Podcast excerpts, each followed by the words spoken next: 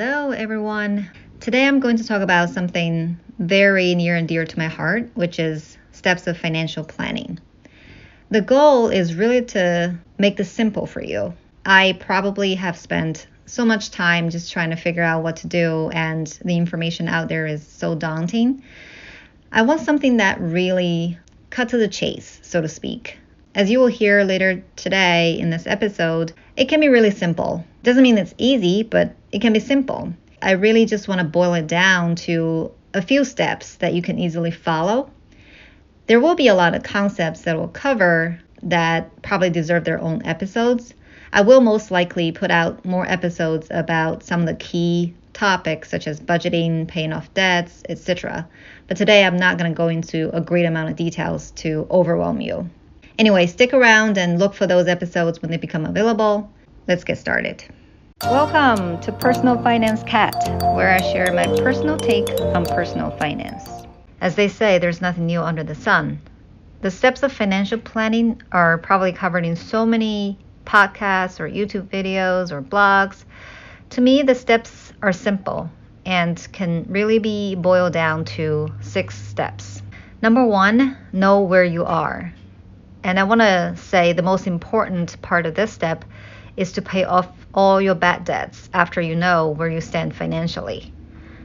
Number two, set your retirement age.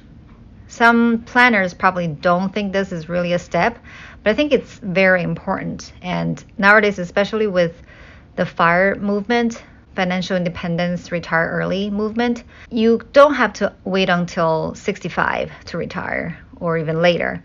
You can retire in your forties, thirties, or even twenties if you really want to. So I think this is very critical because it decides how you want to plan your finances from this point onward. Number three, calculate your monthly savings goal. So with your ideal retirement age, you can plan out and figure out how much you need to save every month. And number four, make a budget and stick to it. So here I left it as step four only after those first three steps. Some um, influencers might say you should start with making a budget, which I think is a little backwards, because if you don't know how much you need for retirement, how do you make a budget accordingly, right? And then number five is once you figure out how much you need to save and make the budget, then you can invest your savings into the index funds. Step six, the last one, but not the least important one, which is periodically adjust and stay motivated. Starting with step one, knowing where you are. This is probably the second most difficult step, second to being consistent and sticking to it, or the most difficult step if this is what prevents you from getting started altogether. If you have ever watched the show The Biggest Loser, you know that a lot of these people are so morbidly obese, they don't even want to know how much they weigh. The process of achieving financial fitness is a lot like that of achieving physical fitness. If you don't know what kind of status you're in, you cannot measure progress. The key of this step is to know what your balance sheet looks like today. That is, your assets and your liabilities. And then you can work towards paying off the bad debts. There is one big question, which is, should I pay off my debt first or should I start investing right away? Even though the compounding interest is a very appealing thing, in my mind, one should pay off all the bad debts first. What does bad debts mean exactly? So here I'm talking about credit card debt, retail debt, payday loans, and the like. Those are the debts that are not secured by an asset and or have a super high interest rate. The rationale is that there's likely no other investments that you can make to earn better yield than what you have to pay to those lenders.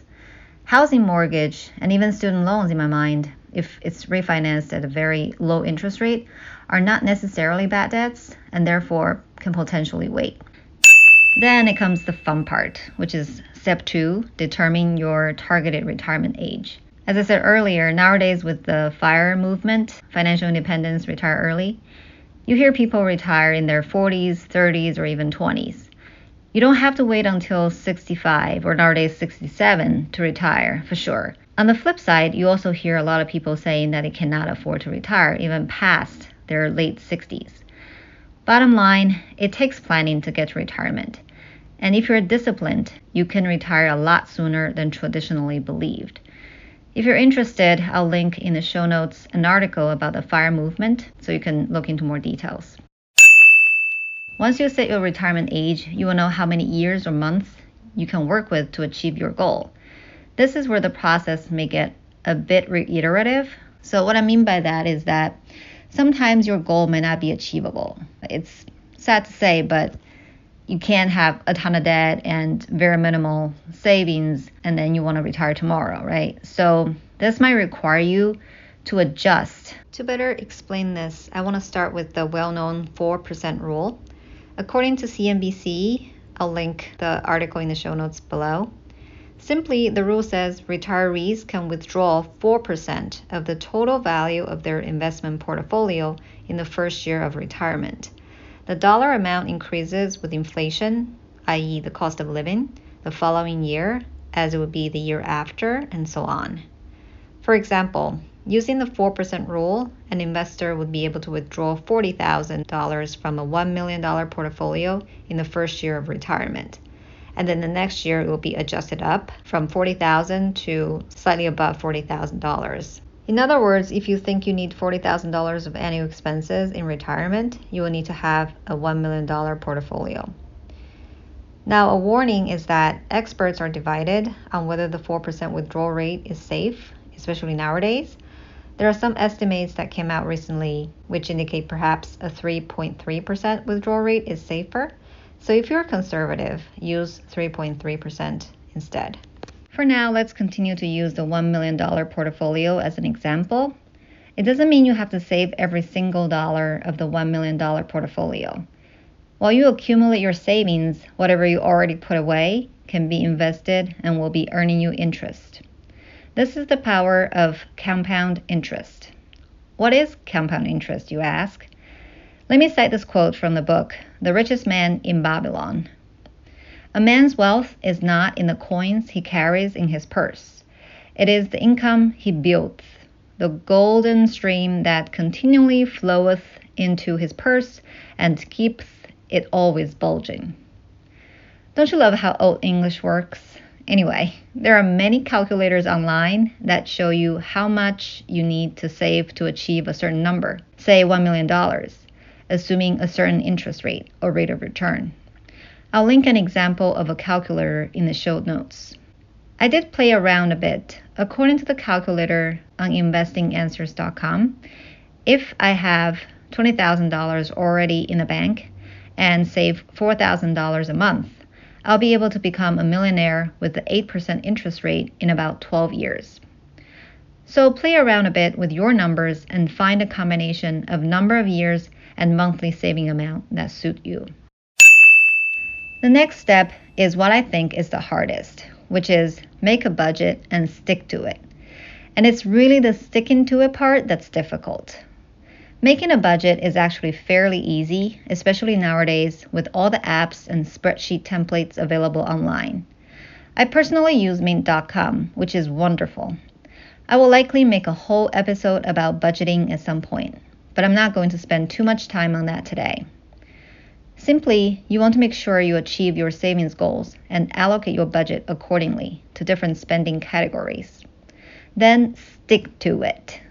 Be disciplined and ask yourself, do I really need to buy this every time you make a purchase, especially big purchases? In my episode about budgeting, I'll share some tips and tricks on budgeting and how to stick to your budget. After you are able to save money, then you can invest. Let the magic of compound interest work for you. Investing seems like a daunting task for many people. Good news is it can be simple. Here, I highly recommend you read or listen to the book, The Simple Path to Wealth. I can also save you some time by telling you the punchline. Put your money into the Total Market Index Fund. That is it. The author of the book prefers the Vanguard Total Market Index Fund. He's not affiliated to Vanguard, and neither am I. I find that all major competitors of Vanguard, such as Fidelity, offer something similar, and your company's retirement investment offerings usually would include an index fund of some sort as well. The key benefit is that these funds have very low management fee, and history shows that other types of actively managed funds rarely, if ever, outperform the total stock market over the long haul. All right, we're finally at the last step. It's really not a separate step, as many other influencers might not even have it, but nevertheless, very important. So I want to talk about it. This whole process is simple, but by no means easy. How do we stay motivated?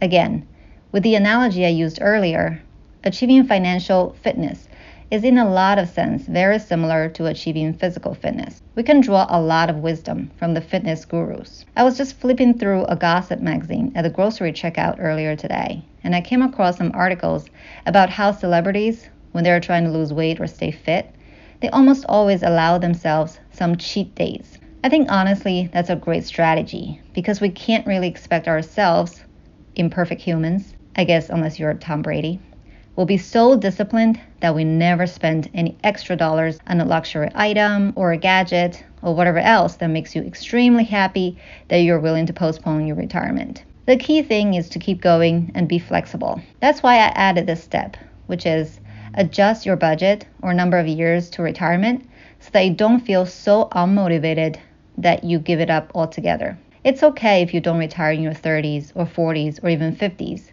But the good news is that you can retire eventually if you have a plan. There are so many people out there in this day and age that cannot retire, even in their seventies and eighties, and they have to literally work until they drop. Okay, thank you for sticking around this far. To summarize, the six simple but not easy steps of financial planning are: number one, know where you are. Number two, set your retirement age. Number three, calculate your monthly savings goal. Number four, make a budget and stick to it. Number five, invest your savings in index funds. Number six, periodically adjust and stay motivated. There are a lot of topics I covered today that deserve their own episodes. Leave a comment below if you are interested in hearing about something in particular. Thank you for listening for today's episode. See you next time. Thank you.